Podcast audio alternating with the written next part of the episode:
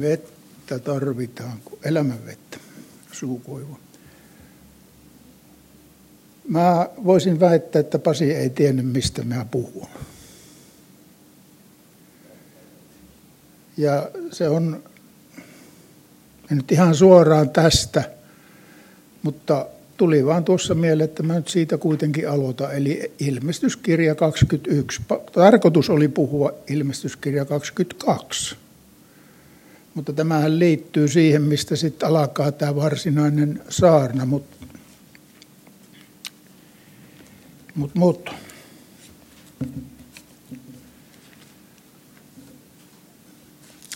Kuuluu tähän. Eli uusi Jerusalem, lähetään sieltä 21 ja jakeesta 9 eteenpäin. Yksi niistä seitsemästä enkelistä, joilla oli seitsemän maljaa täynnä seitsemää viimeistä vitsausta, tuli ja puhui minun kanssani sanoen, tule tänne, minä näytän sinulle Morsiamen Karitsan vaimon. Hän vei minut hengessä suurelle korkealle vuorelle ja näytti minulle pyhän kaupungin, Jerusalemin, joka laskeutui alas taivaasta Jumalan luota. Se loisti Jumalan kirkkautta ja sen hohde oli kuin kaikkien kalleimman kiven, kuin kristallin kirkkaan jaspiksen. Siinä oli suuri ja korkea muuri, jossa oli 12 porttia, porteilla 12 enkeliä. Portteihin oli kirjoitettu nimiä, israelilaisten 12 heimon nimet. Idässä oli kolme porttia, pohjoisessa kolme porttia, etelässä kolme porttia ja lännessä kolme porttia. Kaupungin muurissa oli 12 perustusta ja niissä Karitsan 12 apostolin nimet.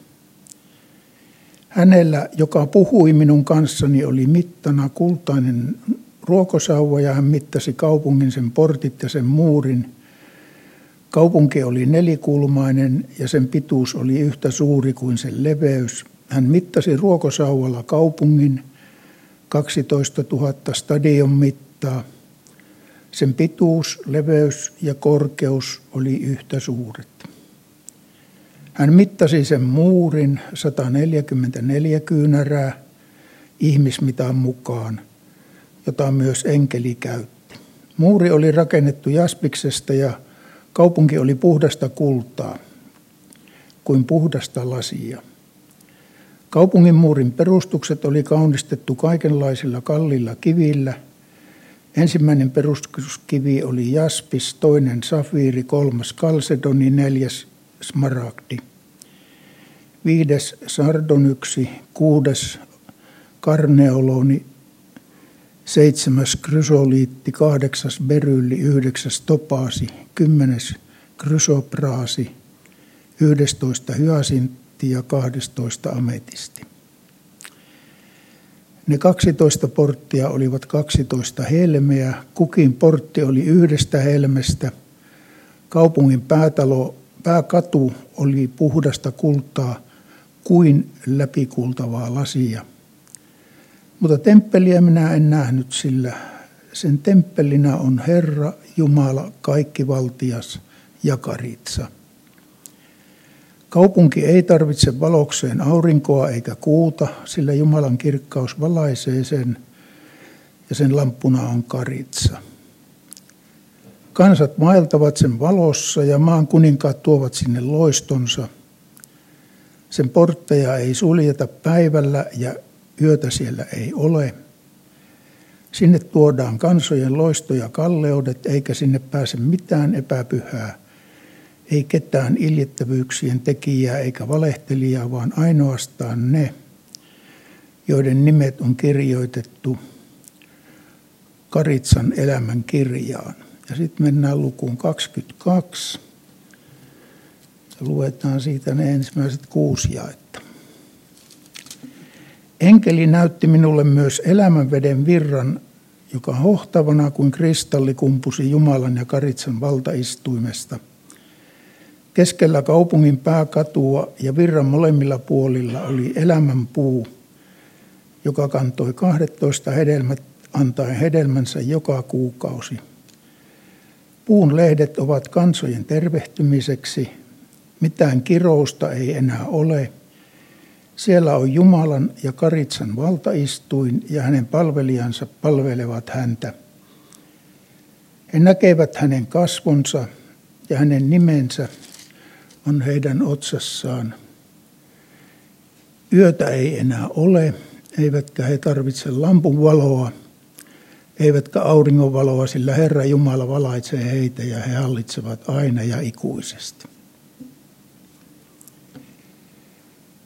Ja ilmestyskirja on semmoinen päätöskirja tälle raamatulle. Ja nyt jos semmoista ei monta kertaa tule ajateltua, että en tullut minäkään, mutta Jukka Norvanon jostakin hakuteoksesta luin, että ilmestyskirjassa toteutuu kaikki se, mikä on jo kirjoitettu raamattu ensimmäisiltä lehdiltä, eli ensimmäisessä Mooseksen kirjassa. Ja perustelen sen sitä, mä otin siitä kirjasta tämmöisen kopion. Tämä ei ole minun tekstiä. Ilmestyskirjaa ei voi ymmärtää, ellei tunne vanhaa testamenttia.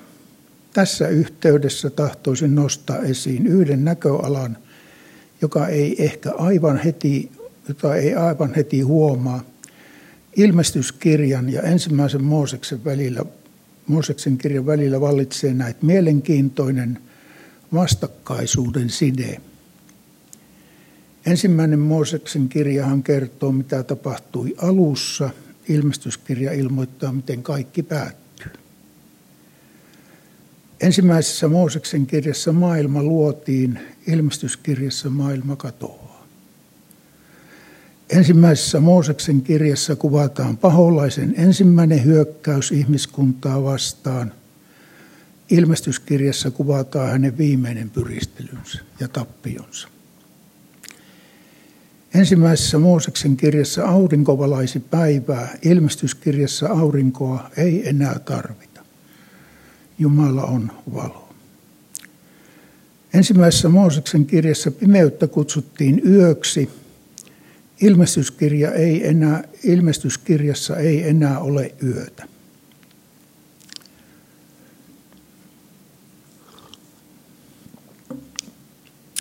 Ilmestys, ensimmäisessä Mooseksen kirjassa vettä kutsuttiin mereksi. Ilmestyskirjassa ei ole enää merta. Ensimmäisessä Mooseksen kirjassa synti tuli maailmaan. Ilmestyskirjassa synti poistuu maailmasta. Ensimmäisessä Mooseksen kirjassa annettiin kirous ihmiskunnalle ja maalle, mutta ilmestyskirjassa kirous poistetaan. Ensimmäisessä Mooseksen kirjassa kuolema ilmestyi, ilmestyskirjassa kuolema hävitetään. Ensimmäisessä Mooseksen kirjassa alkoi suru ja kärsimys, ilmestyskirjassa suru ja kyyneleet otetaan pois. Ensimmäisessä Mooseksen kirjassa oli ensimmäisen Aadamin avioliitto – Ilmestyskirjassa kuvataan toisen Aadamin avioliitto. Ensimmäisessä Mooseksen kirjassa näemme ihmisen kaupungin Babylonin rakentamisen. Ilmestyskirjassa näemme Babylonin tuhon ja Jumalan kaupungin uuden Jerusalemin ilmestymisen. Ensimmäisessä Mooseksen kirjassa lausuttiin saatanan tuomio – ilmestyskirjassa se tuomio toteutetaan. Ensimmäisessä, ensimmäinen Mooseksen kirja ei ala ainoastaan koko maapallon kattavalla näkymällä, vaan näkymällä, joka sulkee sisäänsä koko maailman kaikkeuden. Eli Jumala loi silloin koko maailman kaikkeuden. Ilmestyskirjassa raamattu päättyy toisenlaiseen maailman ja maailmankaikkeuden näkymään – Ilmestyskirja näyttää, mitä Jumala aikoo tehdä maailman kaikkeudelleen ja luoduilleen. Ilmestyskirja siis päättää raamatun ja Jumalan erityisen ilmoituksen. Siksi se on sijoitettu raamatun loppuun sen viimeiseksi kirjaksi.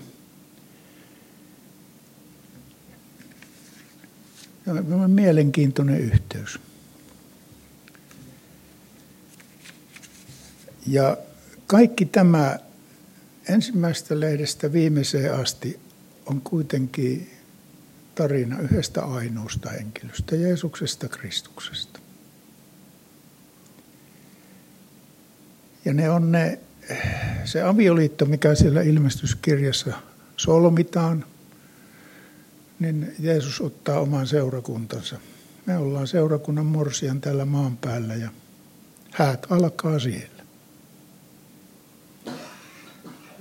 Ja se on varmasti puhas ja ihana tapahtuma, koska siellä ei ole tätä käärmettä, joka sanoo, että onko Jumala todella sanonut.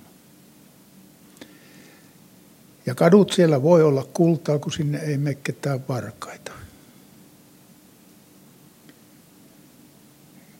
Ja mikä niin kuin tällainen vanhana ja vähän raihnasena, niin paras tämä puut siinä elämänveden virran molemmin puolin vielä –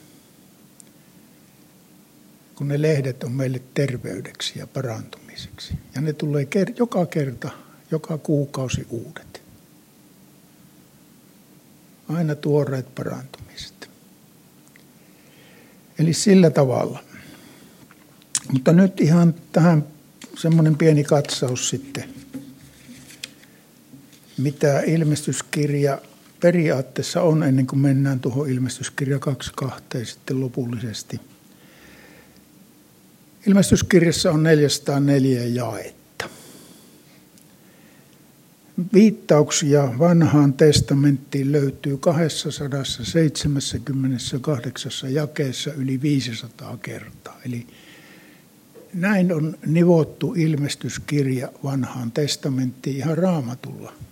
Sitä ei tarvitse minun selittää, vaan raamattu selittää itse itsensä.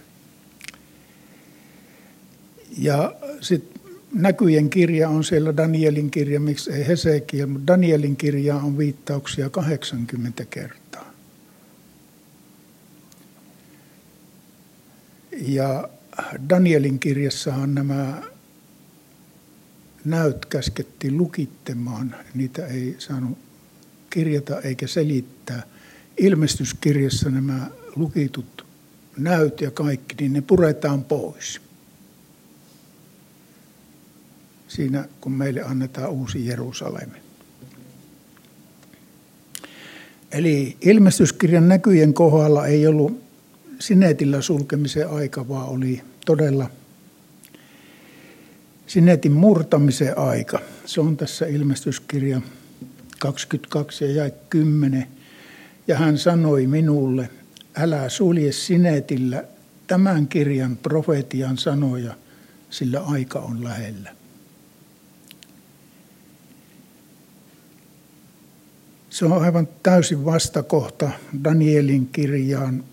Sieltä löytyy Danielin kirjasta esimerkiksi Daniel 8 ja,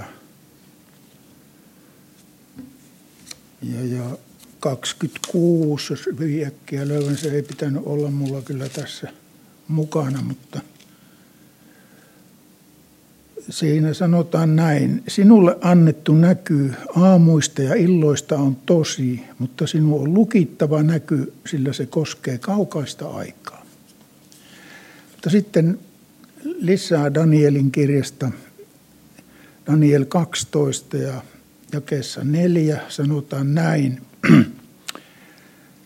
Mutta sinä, Daniel, lukitse nämä sanat ja sinetöit tämän kirjan lopun aikaa asti. Monet tutkivat sitä ja ymmärrys lisääntyy. Ja sitten jäi yhdeksä. Niin hän sanoi, mene Daniel, sillä nuo sanat pysyvät lukittuina ja sinetöitynä lopun aikaan asti. Danielin ja Johanneksen välillä on tullut Jeesus Kristus, on perustanut omaa seurakuntansa – ja nyt on sitten viimeiset ajat käsillä. Ja sen takia tuota sanomaa ei enää sinetöidä. Meille annetaan tietää tämä, että mitä on tapahtuva lähitulevaisuudessa. Eli Johanneksen tehtävä ei ollut enää salata tätä ilmestystä, minkä Jumala antoi, mikä tuossakin jakeessa tai luvussa 21 tuli ne ilmestykset ja sitten varmasti Jumalan johdatuksesta tuo viimeinen hieno laulukin. Sivumennen sanoen se on semmoinen hengellinen laulu, jonka kun minä kuulen, niin minulla oikein ihokarvat nousee pystyyn. Siis se menee niin syvälle. En mä pysty sitä laulamaan itse. Mä osaa, mutta Jani osaa. Kiitos Jumalalle. Mutta tämä on tämmöinen sivujuttu vaan, mutta se on, mä en tiedä, mä on sen kuullut ennen uskoon tuloa ja paljon ennen ja se on silloinkin satuttanut. E, mulla oli silloin joskus hurjina vuosina, ne ensimmäiset kasettisoittimet tuli autoihin, niin ennen kuin ne varasti sen, niin mulla oli, ja mulla oli tämä kasetti, jossa oli tämä laulu. Mä en tiedä, mistä se oli tullut sinne. Ja mä en silloin taatusti ollut uskossa Jeesukseen. Mutta yksi ajaessa sitä tohti kuunnella ja vaikka itkeekin. Koska se on ihana. No, se siitä. Eli Jeesus Kristus ilmestyi siis tuossa äh, ensimmäisen Mooseksen kirjan ja ilmestyskirjan välisenä aikana ja toi tämän pelastuksen meille. Mutta tämäkin oli Jumalan suunnitelma. Ja se raamatussa kulkee koko ajan punaisena lankana se, että kun minkä Jumala suunnittelee, niin se vaan lähtee tapahtumaan. Ilmestyskirjahan sinällään niin on monelle semmoinen Mäkin pelkäsin aikana pari vuotta meni ennen kuin uskalsin lukea jostain syystä, vaikka se ei ole pelottava kirja. Mutta siinä puhutaan pelottavista asioista. Ja kun sen ymmärtäminen on vaikeaa. Kun siellä kaikki asiat niin menee vähän näin niin kuin lomittain. Mutta näitä ilmestyskirjan ennustuksia tai paremminkin näkyjä ei ole meille annettu siksi, että rupeisimme tarkkailemaan ajan merkkejä ja sitä myötä tuudittautuisimme siihen harhakuvitelmaan, ettei Jeesuksen toisen tulemuksen aika ole vielä. Koska tästä on jo Jeesuksen tulosta on 2000 vuotta ja sitä on vaan veivattu koko ajan, että Jeesus tulee pian. Mutta se on yksi totuus. Jeesus tulee pian. Että se pitäisi vaan niin kuin jaksaa meidän ymmärtää. Ja sen, tai Johanneksen näkyjen, siis koko ilmestyskirjan tarkoitus on herättää meidät siihen todellisuuteen, että meidän pitää valvoa, missä me kuljetaan, mitä me tehdään, mitä me touhutaan.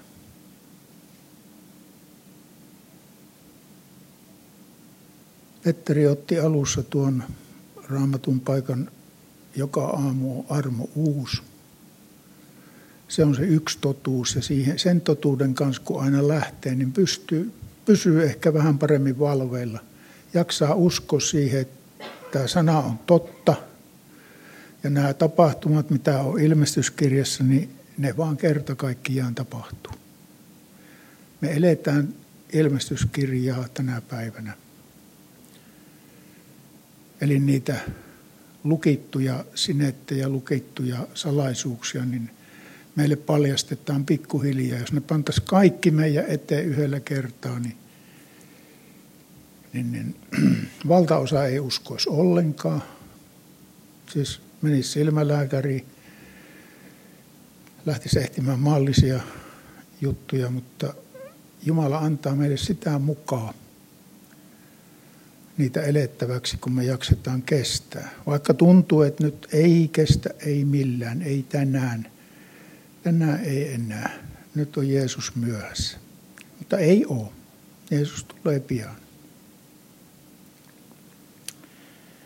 Siis jos siis valvominen ja Herran paluu odottaminen on ollut ajankohtaista jo tuon kirjeen kirjoittamisen aikaa, silloin ensimmäisellä vuosisadalla, niin me ollaan paljon lähempänä tänä päivänä. Liki 2000 vuotta lähempänä. On väärin ajatella, että kun on kulunut lähes 2000 vuotta hetkestä, jolloin Johannes kirjoitti Jeesuksen sanat, minä tulen pian, niin turha ruveta ajattelemaan näin, että tokkopa Jeesus tulee minunkaan aikana, kun ei ole kahteen tuhanteen vuoteen tullut. Päinvastoin meidän pitäisi ruveta tai pysähtyä miettimään, kuinka sanoma Jeesuksen Kristuksen paluusta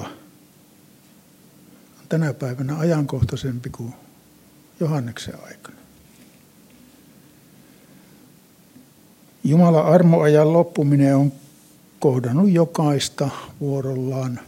Eli on tämä, onko se nyt ensimmäinen kuolema, toinen kuolema. Kun itse kuki on tullut oman vaelluksensa päätökseen. Mutta kukaan ei tiedä poislähtönsä hetkeä. Onko se tänään, onko se huomenna, niin on viisäntä olla valveilla ja valmiina jos Jeesus tulee ja kun Jeesus tulee.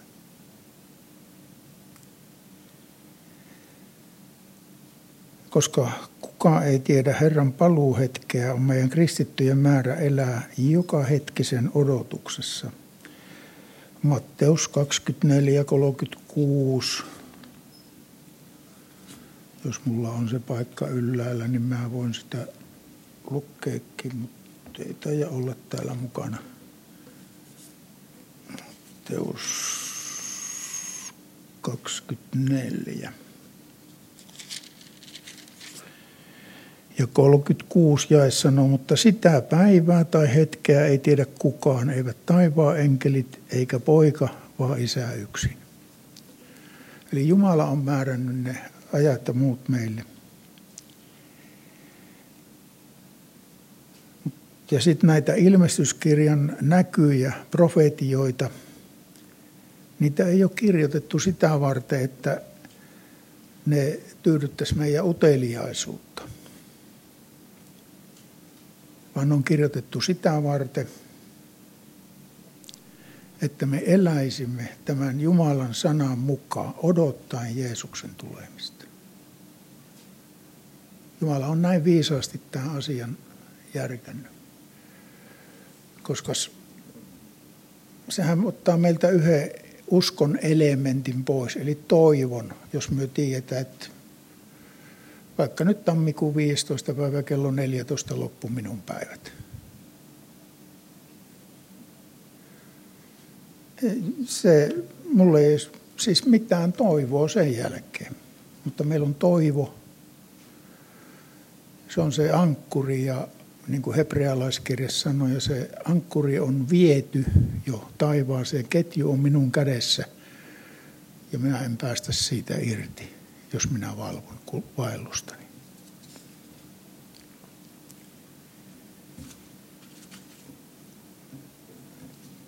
kun saisi näillä Parkinson-sormilla vielä tuon sivun käännettyä, niin olisi hirveän hieno homma.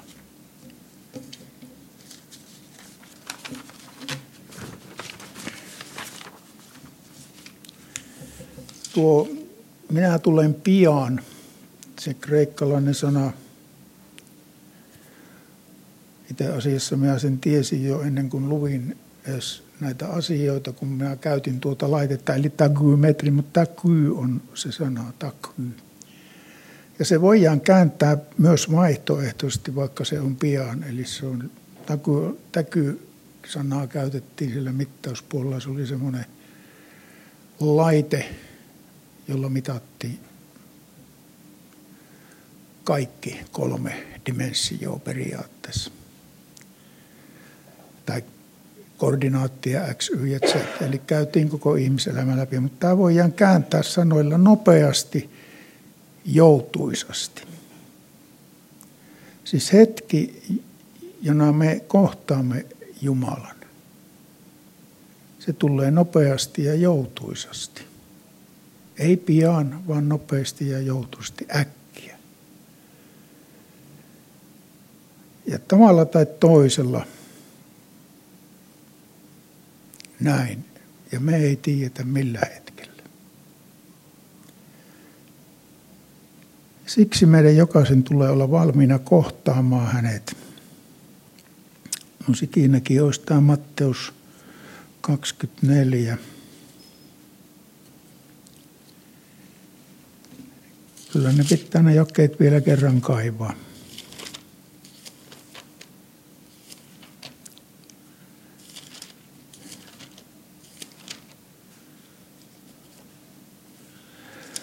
Se on Matteus 24, 43 ja 44.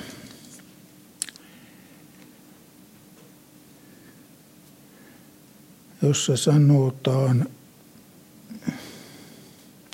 mutta sen te ymmärrätte, että jos talon isäntä tietäisi, millä yön hetkellä varas tulee, hän valvoisi eikä antaisi murtautua taloonsa. Sen tähden olkaa tekin valmiit, sillä ihmisen poika tulee hetkenä, jota ette aavista.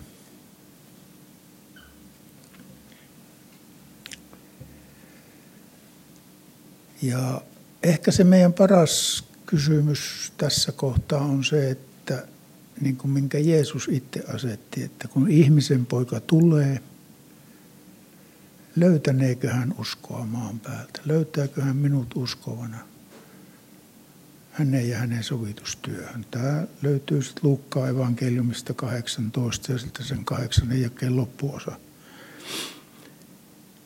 Ja tätä ei kannata kysyä keneltäkään toiselta muuta kuin itseltään.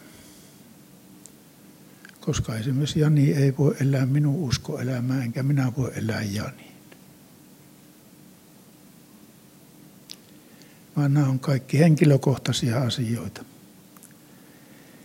Toisen uskoa ja vakaumusta voidaan tietysti aina arvuutella, mutta sydämen tilaa me ei tiedetä. Ja oikeastaan semmoinen hyvä tapa, kun naapuri uskoelämää arvostellaan, niin on arvostella positiivisesti, ei negatiiviselta kannalta. Just tämän takia, että sydän, sieltä lähtee pahat ja hyvät ajatukset, ja ne on pahoja ajatuksia, jos me ruvetaan ajattelemaan väärin lähimmäisestä. Sekin on valvomista, että valvoo mitä puhuu, mitä ajattelee. Tällä kohtaa kyllä sanon tämän kaiken ihan itselle, niin ei tarvitse sen enemmän kauemmas mennä. Ratkaisevinta tuon kysymyksen, Jeesuksen kysymyksen kohdalla on, että mitä meidän omassa sydämessä on, siellä sisimmässä, kaikkein syvimpänä. Voimme siis itse vaikuttaa merkittävästi siihen, että löytäneekö ihmisen poika uskoa maan päältä. Vain minä siihen voin vaikuttaa ja sinä henkilökohtaisesti. Tuo kirjan toiseksi viimeinen jae, jae 20, kuuluu hän, joka todistaa tämän, sanoo, totisesti minä tulen pian. Aamen, tule Herra Jeesus.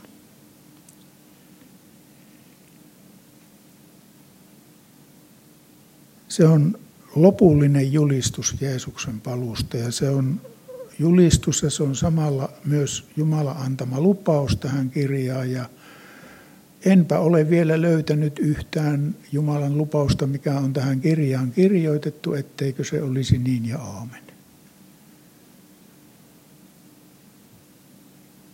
Ja jos nyt sanotaan, että tätä raamattua on näköjään lukenut läpi yhdeksän kertaa. Päivämäärät täällä, että en mene sekaisin ei samana vuonna kannata montaa kertaa lukea, jos se on silloin hauki on kalaa lukemista. No niin, se oli vaan ohje.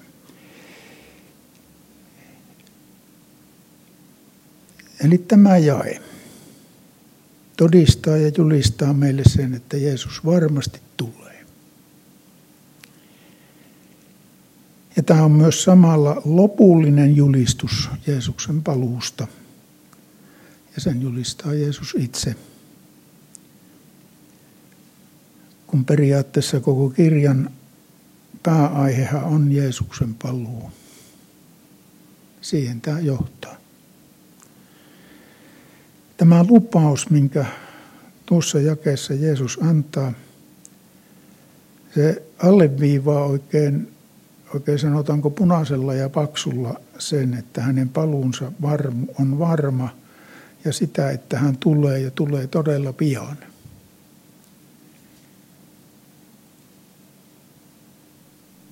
Jeesuksen sanojen takeeksi Johannes sanoo sen vakuudeksi oman aamenensa toivottaen samalla Jeesuksen tervetulleeksi. Aamenhan on oikeastaan vakuutus sille, kun sinä kuulet jotakin ja haluat sanoa aamen, niin sinä sanot totisesti näin on. Eli sen takia meidän kannattaa joskus aina käyttää sitä aamenta, kun tuntuu menevän joku kolahtava ihan sydämen pohjalle asti, niin huutaa vaikka aamen tai halleluja.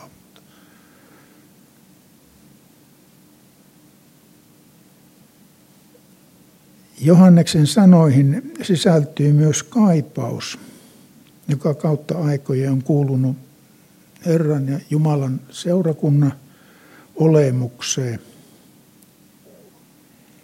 Nimittäin vastaus ihmiskunnan suuriin kysymyksiin ja ongelmiin ei ole ihmiskunnan, meidän ihmisten kyvystä luoda uusi ja parempi elämä, vaan se on siinä tosiseikassa, että hän, Jeesus Kristus, tulee takaisin hallitsijana. Valvokaamme siis. Eli tämä ilmestyskirja on annettu vaivatulle kristitylle uskon vahvistukseksi – ilmestyskirja on myös lohdun kirja, joka auttaa ja kannustaa pääsemään perille ja siitä on todistuksena nämä kaksi viimeistä kirjaa. Tässä lyhyesti ilmestyskirja 22 tai yleensä ilmestyskirjasta. Sitä on meillä monia tulkintatapoja itse asiassa kaksi on ratkaisevaa ja ne meillä on jokaisella hallussa. Meidän ei tarvitse olla suuresti teologisia oppineita tai teologia-oppineita. Tai menneekö jo tämä peräti dogmatiikan puolelle, mutta otetaan nuo asiat, missä puhutaan selvästi näystä ja profeetioista ja ymmärretään ne meille annettuina ennusmerkkeinä ja missä on vertauskuvallista, niin kuin siellä on paljon nimenomaan näissä keskijakeissa. Ilmestyskirjassa neljännestä, sanotaanko sinne 19 saakka varmasti, kahteen, no niin, 19. Niin siellä on sitten vertauskuvallinen puoli ja tutkitaan ja mietitään jokainen sisimmässä, mitä ne voisi mahdollisesti tarkoittaa. Kukaan ei tiedä, ei siis kukaan pitkällekään teologiaa lukenut ei tiedä tarkkaan, mitä Jumala on tarkoittanut aikanaan näillä vertauskuvilla, mutta ne on meille merkkejä. Otetaan ne vertauskuvina ja otetaan ne sillä niin kuin meidän ymmärrys antaa periksi. Ja älkää pelätkö tutkia ilmestyskirjaa. Amen.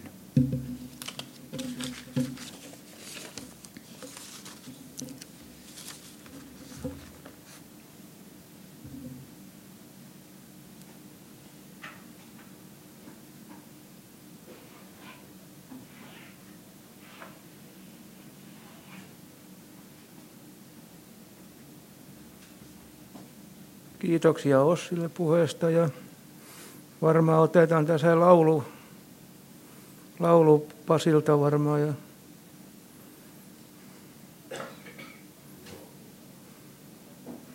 vaikka toinen mahdollisuus, otetaan se Anna Sade Jumala kanssa. On, on, kun mä olen sen kuunnellut kerran. Kyllä se siellä jossain.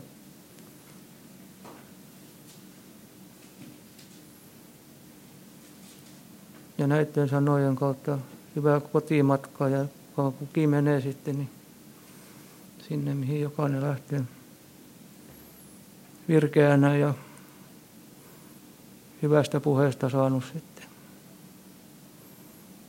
Jumalan sanaa.